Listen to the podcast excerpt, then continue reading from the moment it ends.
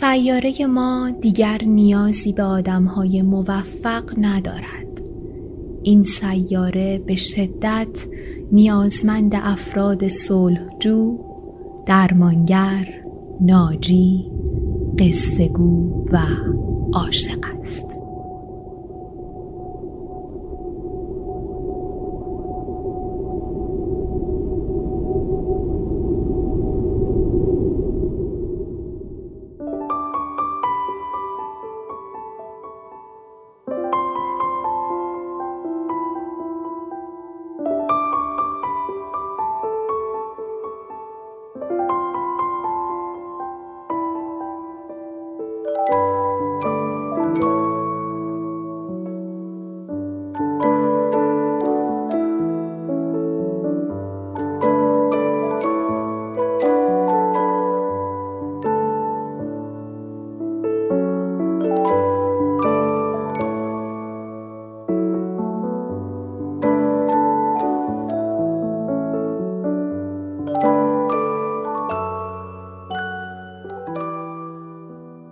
چهل و پنجمین اپیزود پادکست قصه ها بخش دوم داستان هیچکاک و آقاباجیه. مجد فتاحی هستم و منبع این پادکست کتاب 80 سال داستان کوتاه ایرانی چاپ کتاب خورشیده. بریم بشنویم که هیچکاک و آقاباجی به کجا رسیدن.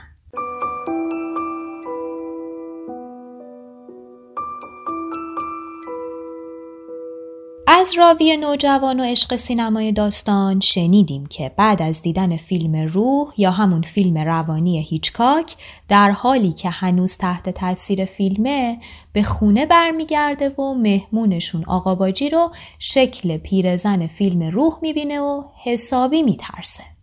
این ترسش باعث میشه که تا کمر بیفته تو گودالی که در اثر ریزش آب انبار خونشون درست شده.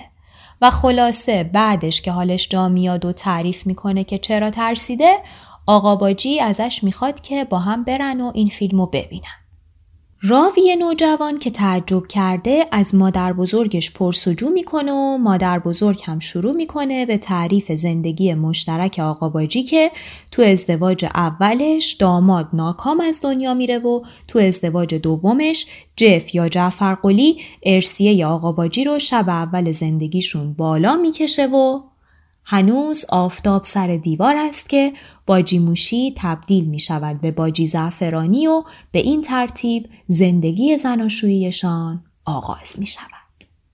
اپیزود 45 به تاریخ 28 آبان 1399 قصه هیچکاک و آقاباجی بخش دوم بهنام دیانی.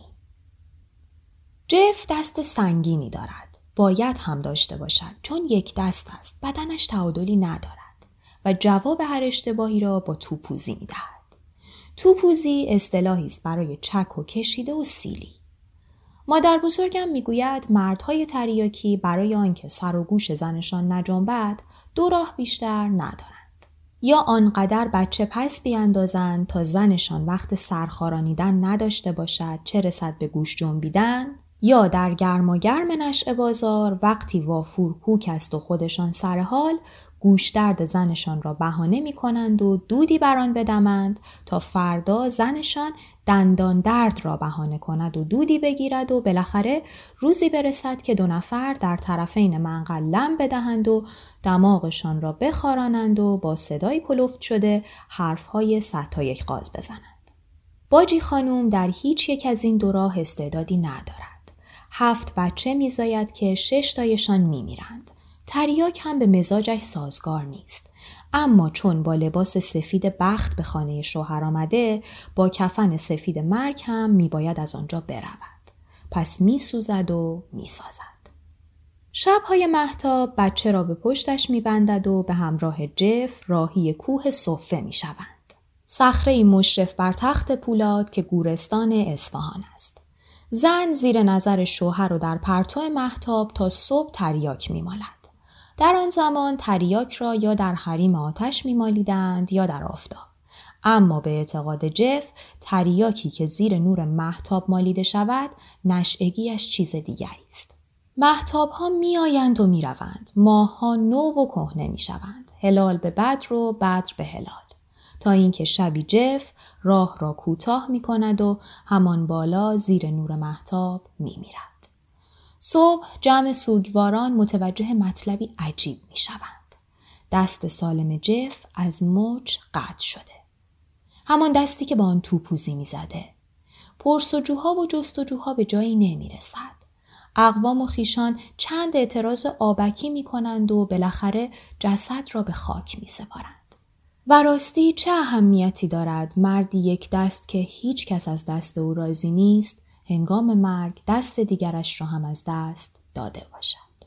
باجی خانم می ماند و چند تکه مس و یکی دو پلاس و دختری 10 ساله و صورتی که باید آن را با سیلی سرخ نگه دارد. پلاس یعنی گیلیم، زیرانداز. چند هفته بعد باجی خانم اساسیه و ته خانه را می فروشد، دست دخترش را می گیرد و ناپدید می شود. 5-6 سالی می گذرد. خبر می آورند خانه و زندگی نقلی و جمع و جوری دارد و ساکن تهران است. حتما اینقدر زرنگ بوده که 10 لیره را در آستر پیراهنش لو نداده باشد. دخترش از آب و گل در می آید. عروسی آبرومندانه‌ای می گیرد و جهازی در خور همراهش می کند. دختر حامله می شود ولی سر زا می رود. برای اینکه نامادری نوه‌اش را بزرگ نکند با دامادش کنار می آید. بچه شیرخواره را نزد خود می آورد و طی سالها به دندان می گیرد و بزرگ می کند. حالا دیگر مدت هاست پیر شده و او را به احترام آقاباجی صدا می کند. هنوز خوابم نبرده. هر چه فکر می کنم نمی توانم بفهمم چرا آقاباجی می خواهد فیلم روح را ببیند. حتما هوسی پیرزنانه است که فردا فراموش می شود. ناگهان کشف می کنم دیگر از پیرزن فیلم روح نمی ترسم.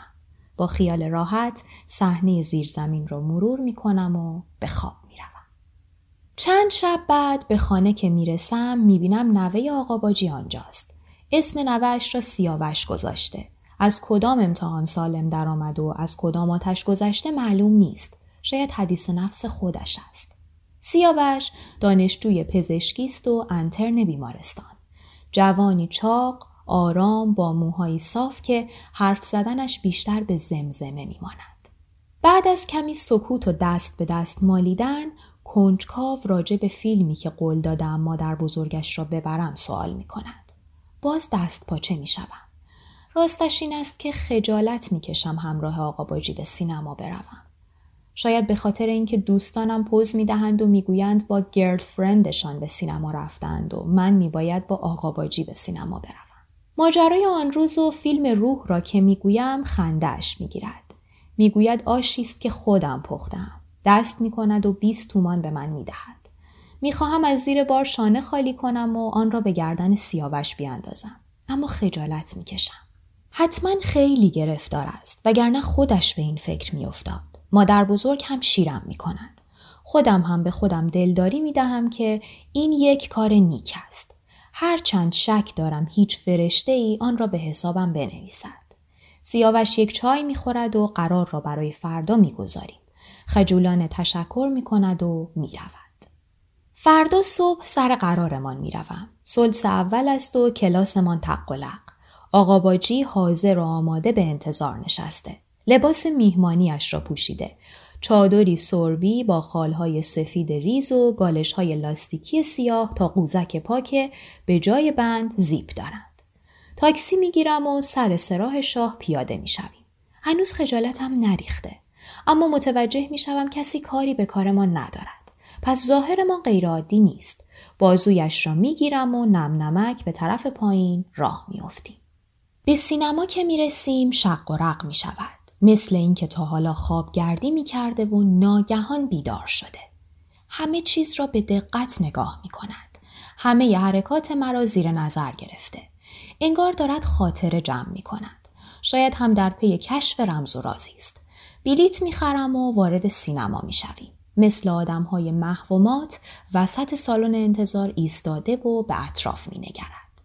برای اینکه او را از این حالت در بیاورم به بوفه اشاره می کنم و می پرسم چیزی می خورد؟ با حرکت سر جواب منفی می دهد. سهلنگارانه می پرسم نمی خواهد به دستشویی برود؟ بلافاصله احساس پشیمانی میکنم. حدس میزنم سوال برخورنده‌ای بوده. گذشته از آن، بالا و پایین رفتن از پله‌های توالت سینما مهتاب نفس مرا بند میآورد. چه رسد با آقاباجی. خوشبختانه سینما خلوت هست و همه سرشان به کار خودشان گرم. هنوز چند دقیقه‌ای ننشسته ایم که 3-4 صدای زنگ آقاباجی را از جا میپرانند. درهای سالن را باز میکنند و من بلند میشوم. پرسشگرانه نگاهی به طرفم میاندازد. زیر بالش را میگیرم و به در سالن اشاره میکنم.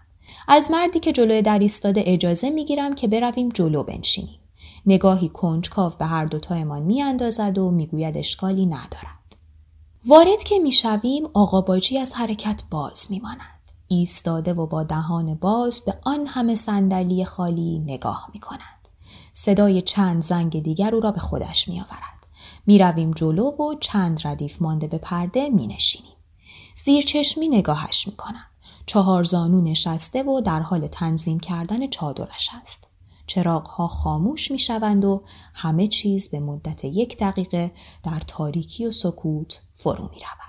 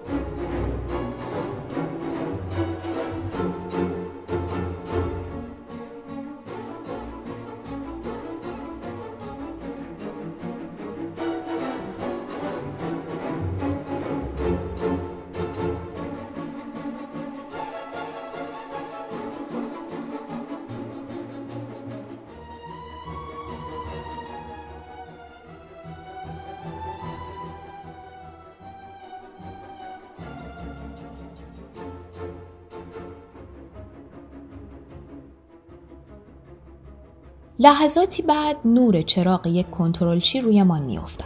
حتما فکر میکند خیلی زرنگیم و میخواهد مچمان را بگیرد.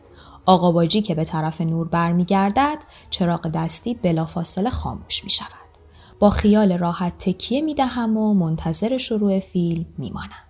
مطمئنم که از آخر فیلم نخواهم ترسید. آقاباجی در کنارم است. در تمام طول فیلم نطق نمیکشد. یعنی حرف نمیزند. سرفه‌ای، عطسه‌ای، خمیازه‌ای، آهی، قرقری، تکانی، هیچ. قوز کرده و خاموش مثل مجسمه به پرده خیره شده. صحنه حمام که تمام می شود نگاهش می کنم. باز هم بی حرکت است. شک برم می دارد مبادا خوابیده باشد. کمی جلو خم می شوم ببینم در چه حال است. اخم کرده به طرفم بر می گردد. خجالت زده تکیه می دهم و دوباره غرق فیلم می شوم. تصمیم داشتم در سکانس زیرزمین او را بپایم.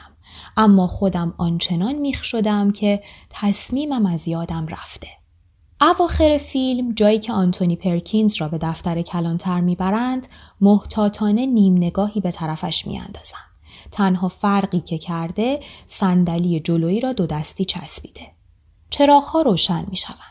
نفس عمیقی میکشم و برمیخیزم. دستم را روی شانهش میگذارم و صدایش میکنم. سرش را چند بار تکان میدهد. مثل این که دارد با خودش حرف میزند. مؤدبانه توضیح میدهم که فیلم تمام شده و باید برویم.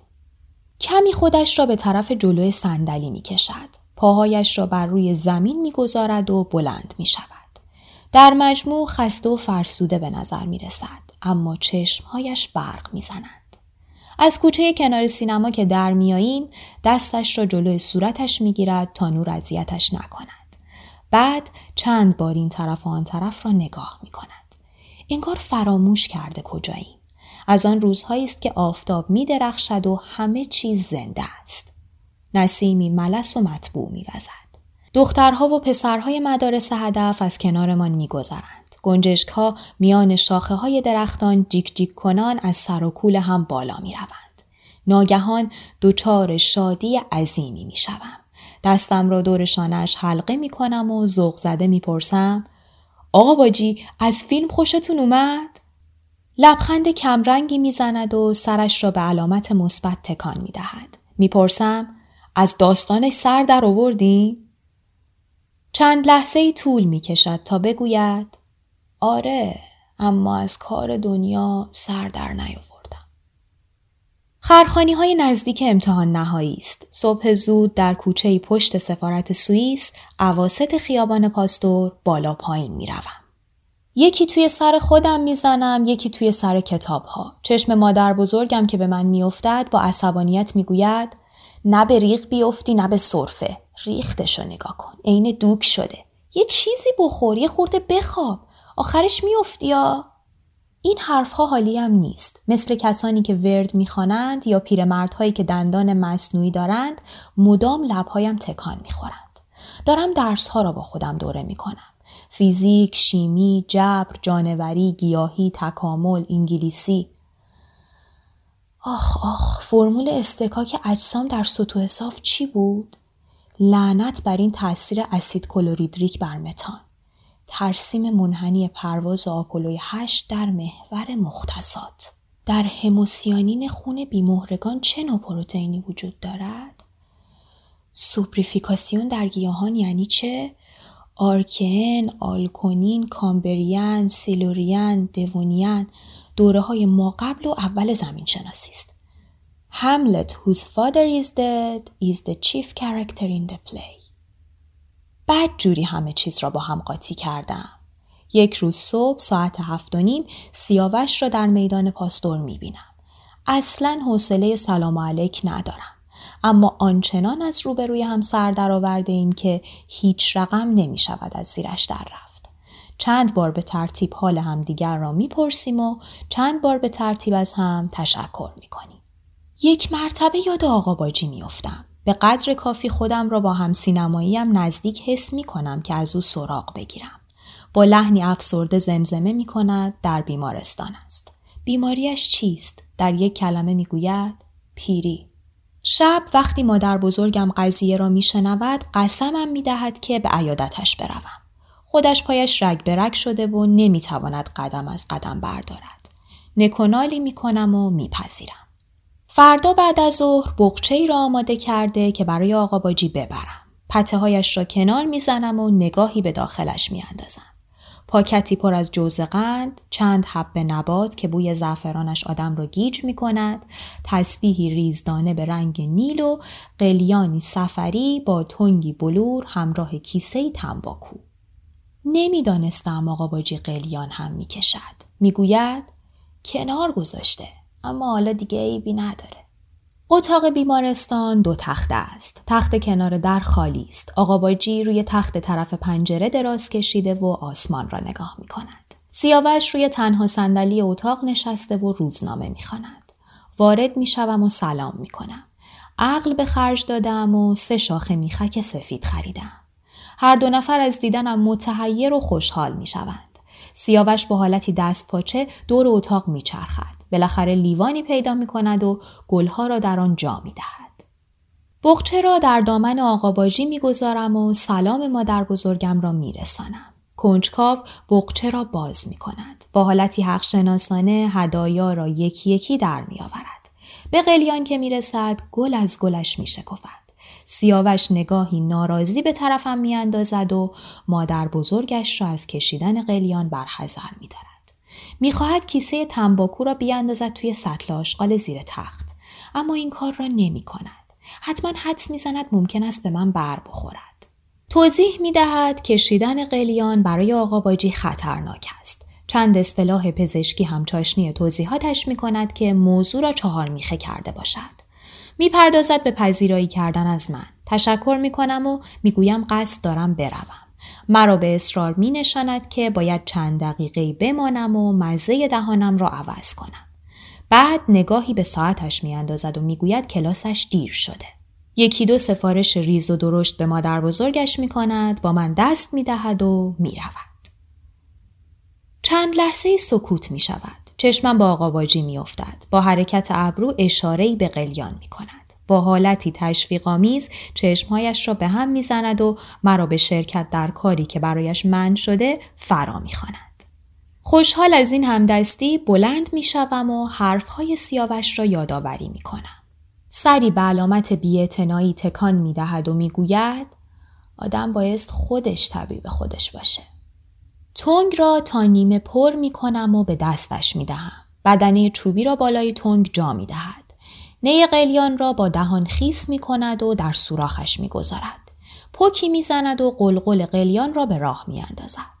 به نظر می رسد آب تنگ زیاد است. فرتی می کند و به اندازه نیم استکان آب از سر قلیان به زمین می ریزد. باز پوکی می زند و این دفعه اندازه آب درست است. زیر نظرش یک مشت تنباکو بر می دارم. با آب دستشویی کنار اتاق تنباکوها را چند بار خیس می کنم و فشار می دهم تا آب خوب به خوردشان برود. بعد در سر قلیان پهنشان می کنم. ناگهان هر دو کشف می کنیم که اصل کاری را فراموش کرده ایم. زغال از کجا باید آورد؟ دلخور از این اشتباه لوپی چند بار اطرافش را نگاه می کند. راهی به نظرش میرسد و میپرسد این دور و ورا قهوه خونه نیست؟ سر قلیان را بر میدارم و از بیمارستان بیرون میایم. حدسش درست بوده. در خیابان فرعی جنب بیمارستان چند نفری جلوی قهوه خانه زیر سایه بید مجنون نشستند و چای میخورند. وارد میشوم و سراغ آتش را میگیرم. قهوه چی با ظرافت چند گل زغال روی سر قلیان میچیند. میخواهم پول بدهم. نمیگیرد. در طول برگشت زغالها را فوت میکنم که سیاه نشوند. وارد میشوم و سر قلیان را میدهم دست آقاباجی. قلیان را میگذارد روی زانویش و راست مینشیند. آب دهانش را قورت میدهد و سینه‌اش را صاف میکند. نی قلیان را با گوشه لبهایش میگیرد و پک میزند.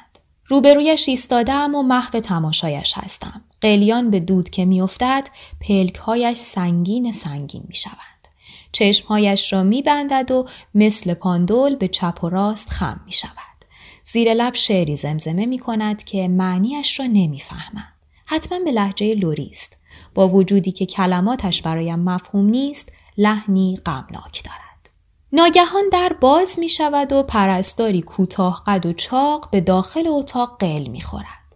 با چشم هایی که 4 تا شده به آقاباجی زل می زند و می گوید وا دیگه چی؟ می گفتین سامی جمالم خبرش کنی؟ سامی جمال رقصنده مصریه. آقاباجی با رفتاری که نشانه بیخیالی و تهمایه‌ای از تمسخر در آن هست چشم در چشم پرستار می دوزد. رسما میزند زیر آواز و میخواند گفته بودی که بیایی به سر بالینم دو دنیا ندم لذت بیماری را. پرستار پشت چشمی نازک میکند و سرش را چند بار مثل جمجمک برگ خزون روی تنه میچرخاند. بعد با عصبانیتی ساختگی قلیان را از دست آقاباجی میگیرد و میگوید آب که سر بالا بره قورباغه ابوعطا میخونه. سر قلیان را در سطل زیر تخت خالی میکند و آب تنگ را میریزد رویش. وقتی از این کار فارغ شد 4 چرخه ای را که پشت در بوده به اتاق میآورد. محتویات آمپول قرمز و آب مقطر را وارد سرنگی میکند و برای اولین بار نگاهی به من میاندازد. میروم طرف پنجره و بیرون را نگاه میکنم. در فاصله نه چندان دور گله‌ای کبوتر در آسمان چرخ میزنند. یکی از آنها سفید یک دست است و بالاتر از همه میپرد. قصدم این بوده که رویم به طرف دیگر باشد تا پرستار آمپولش را بزند، اما سرگرم کبوترها شدم. نمیدانم چه مدت میگذرد. کبوترها تک تک یا چند تا بر بام خانه‌ای 2 طبقه در آن سوی خیابان مینشینند. به غیر از کبوتر سفید که هنوز با سرسختی در پرواز است. ویرم گرفته تا اون ننشسته با نگاه تعقیبش کنم. کبوتر هم انگار فهمیده. هی ارتفاعش را کم می کند ولی 2 مرتبه بالا می رود. با خودم می گویم اگر تا 300 شمردم و کبوتر ننشست آقاباجی سالم به خانه برمی گردد. شروع به شمارش می کنم. وسط‌های کار یادم می رود که گفتم اگر تا 300 نشست آقاباجی سالم به خانه برمی گردد یا اگر ننشست. نمیدانم تند بشمارم یا کند. ترس برم داشته. نکند زندگی و مرگ آقاباجی به شمارش من بستگی داشته باشد. یک مرتبه هول می شوم و قلبم تند شروع می کند به زدن. پشیمان از این قراری که با خودم گذاشتم، نگران پرواز کبوترم. هرچه به 300 نزدیکتر می شوم نگرانیم بیشتر می شود. چشمهایم را می بندم و شمارش را قطع می کنم.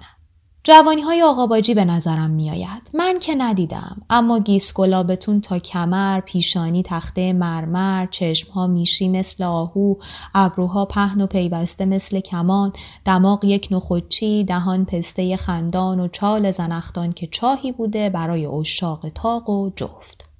چشمهایم را باز می کنم. کبوتر بالاخره بعد از چند ملق جانانه به عنوان حسن ختام پرواز می نشیند و قاطی کبوتران دیگر گم می شود.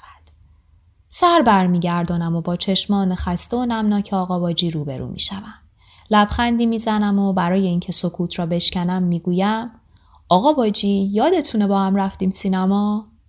مثل اینکه خاطراتی را به یاد بیاورد چشمانش را تنگ می کند و سری تکان می دهد. می پرسد به نظر شما پسره برای چی استخونای بیبیشو قایم کرده بود؟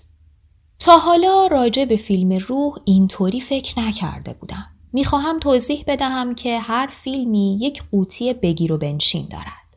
اسکلت مادر هم قوطی بگیر و بنشین فیلم روح است. اما حدس می زنم این شرح و تفصیل طولانی باشد. به همین خاطر هم اصطلاح خود هیچکاک را به کار میبرم و میگویم آقاباجی استخونای مادره مکگافینه. مکگافین یا مکگافین موضوع یا مفهومیه که جرقه شروع داستانه. در طول داستان شخصیت‌ها در پی مکگافین هستند، روابط بینشون شکل میگیره و ابعاد مختلف شخصیتیشون رو نشون میدن. اما این مکگافین در طول داستان به تدریج اهمیتش رو از دست میده. به قول هیچکاک مثلا نقشه هواپیمای جنگی میمونه با تمام جزئیاتش، یا مثلا اون رمز و رازی که تو فیلمای جاسوسی هست و جاسوسا به دنبالشن. اون چیزی که در نهایت برای من بیننده اهمیت داره اینه که این آدما از چه طریقی، از چه راههایی، با چه اتفاقاتی حالا به اون مکگافین میرسن. در نتیجه مکگافین اون چیزیه که اهمیت چندانی در انتهای داستان پیدا نمیکنه و اصطلاح این پسرم که قوطی بگیر و بنشونه در موردش صدق میکنه. میخواهم توضیح بدهم که هر فیلمی یک قوطی بگیر و بنشین دارد. اسکلت مادر هم قوطی بگیر و بنشین فیلم روح است. اما حدس میزنم این شرح و تفصیل طولانی باشد. به همین خاطر هم اصطلاح خود هیچکاک را به کار میبرم و میگویم آقاباجی استخونای مادره مکگافینه. بلافاصله از این گفتم پشیمان میشوم. حس میکنم دانشنمایی به خرج دادم. آن هم برای آقاباجی. خجالت زده نگاهش میکنم. خطوط چهرهش که به علامت نفهمیدن حرف من در هم بوده باز می شود. لبخند تلخی می زند و عالمانه سری تکان می دهد. از پنجره به آسمان نگاه می کند و می گوید بله درست میگی. منم یه محک کافی دارم. می بینم قضیه پیچیده تر شد. آقاباجی مکگافین را محک کافی شنیده. دنباله مطلب را ول می کنم. اما به فکر می روم که مکگافین آقاباجی چیست؟ آقاباجی بیمارستان را دوام نمی آورد. 1.5 ماه بعد که مادر بزرگم از مراسم کفن و دفن برمی گردد، از گرما و عصبانیت مثل برج زهرمار است. تنگ آب یخ و باد بزن دستی را کنارش می گذارم و می روم بیرون که دمپرش نباشم. شب که برمیگردم از چشمهای قرمزش میفهمم گریه سیری کرده. شام حاضری است. در سکوت می نشینم پای سفره. وقت تلف می کنم و لقمه های کوچکی می گیرم تا خودش به حرف بیاید. آهی طولانی می کشد و می گوید آدم چیه؟ آدم. خدا بیامرز و نه تا وقتی زنده بود کسی به دلش راه رفت، نه وقتی مرد. کاش اقلن تو اون دنیا به دلش را برن. کنجکاو نگاهش میکنم. تعریف می‌کند بنا به وصیت آقاباجی قرار بوده جعبه‌ای را در کنارش به خاک بسپارند، اما گورکن‌ها زیر بار نرفتند. کار به مسئولین بالاتر رسیده. آنها هم مخالفت کردند و گفتند خلاف مقررات است. بالاخره عقل‌هایشان را روی هم گذاشتند و قضیه به این نحو حل شده که گور دیگری را در کنار آقاباجی خریدند و جعبه را در آن گذاشتند. حیرت زده میپرسم جعبه؟ کدوم جعبه؟ تعریف میکند چیزی بزرگتر از جعبه گز که جنسش آهنی بوده و یک قفل و 3-4 لاک و مهر داشته. آخر توی جعبه چی بوده؟ چند لحظه فکر میکند و میگوید خدا میدونه. حس میکنم موهای تنم دارد سیخ میشود. بلند میشوم و چند بار بی هدف این طرف و آن طرف میروم. میگویم مکگافین، تو جعبه حتما مکگافین بوده. مثل اینکه فحشی به گوشش خورده باشد، چهرهش را در هم میکشد و میگوید چی بوده؟ میگویم محک کافی، دست جف، یادتون نیست؟ سر جایش خشک می شود. بدون اینکه پلک بزند چشمها را به این سو آن سو می چرخاند. لابد مشغول زیر و رو کردن گذشته هاست. ظاهرش نشان می دهد که به شک افتاده. اما بعد چند بار سرش را به چپ و راست تکان می دهد. مثل اینکه دارد لوح ذهنش را از چیز ناخوشایندی پاک می کند. حرکتی به نشانه بی اهمیت بودن حرف من به دستش می دهد و می گوید خوبه برو عقل تو آب بکش. این حرفا 8 منش 9 شاهیه. یعنی بی‌ارزش و بی‌معنیه. گفته مرا نمیتواند قبول کند. شاید هم نمیخواهد.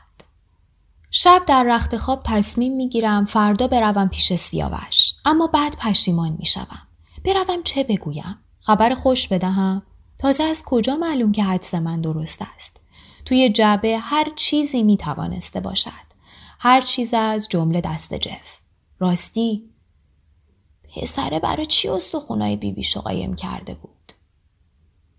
من که نمیدونم، ولی فکر میکنم در دنیای به این بزرگی و میان 3 میلیارد انسانی که بر روی آن زندگی میکنند فقط آقاباجی و احتمالاً هیچکاک میتوانستند بدانند و میدانند.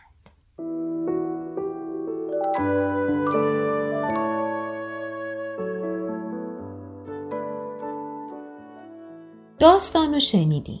دیانی با درامیختن 3 رویداد همزمان، یعنی توصیف فیلم روح، اومدن آقاباجی و ریزش کف دستشویی، فضاسازی و دلهوره لازم رو ایجاد میکنه.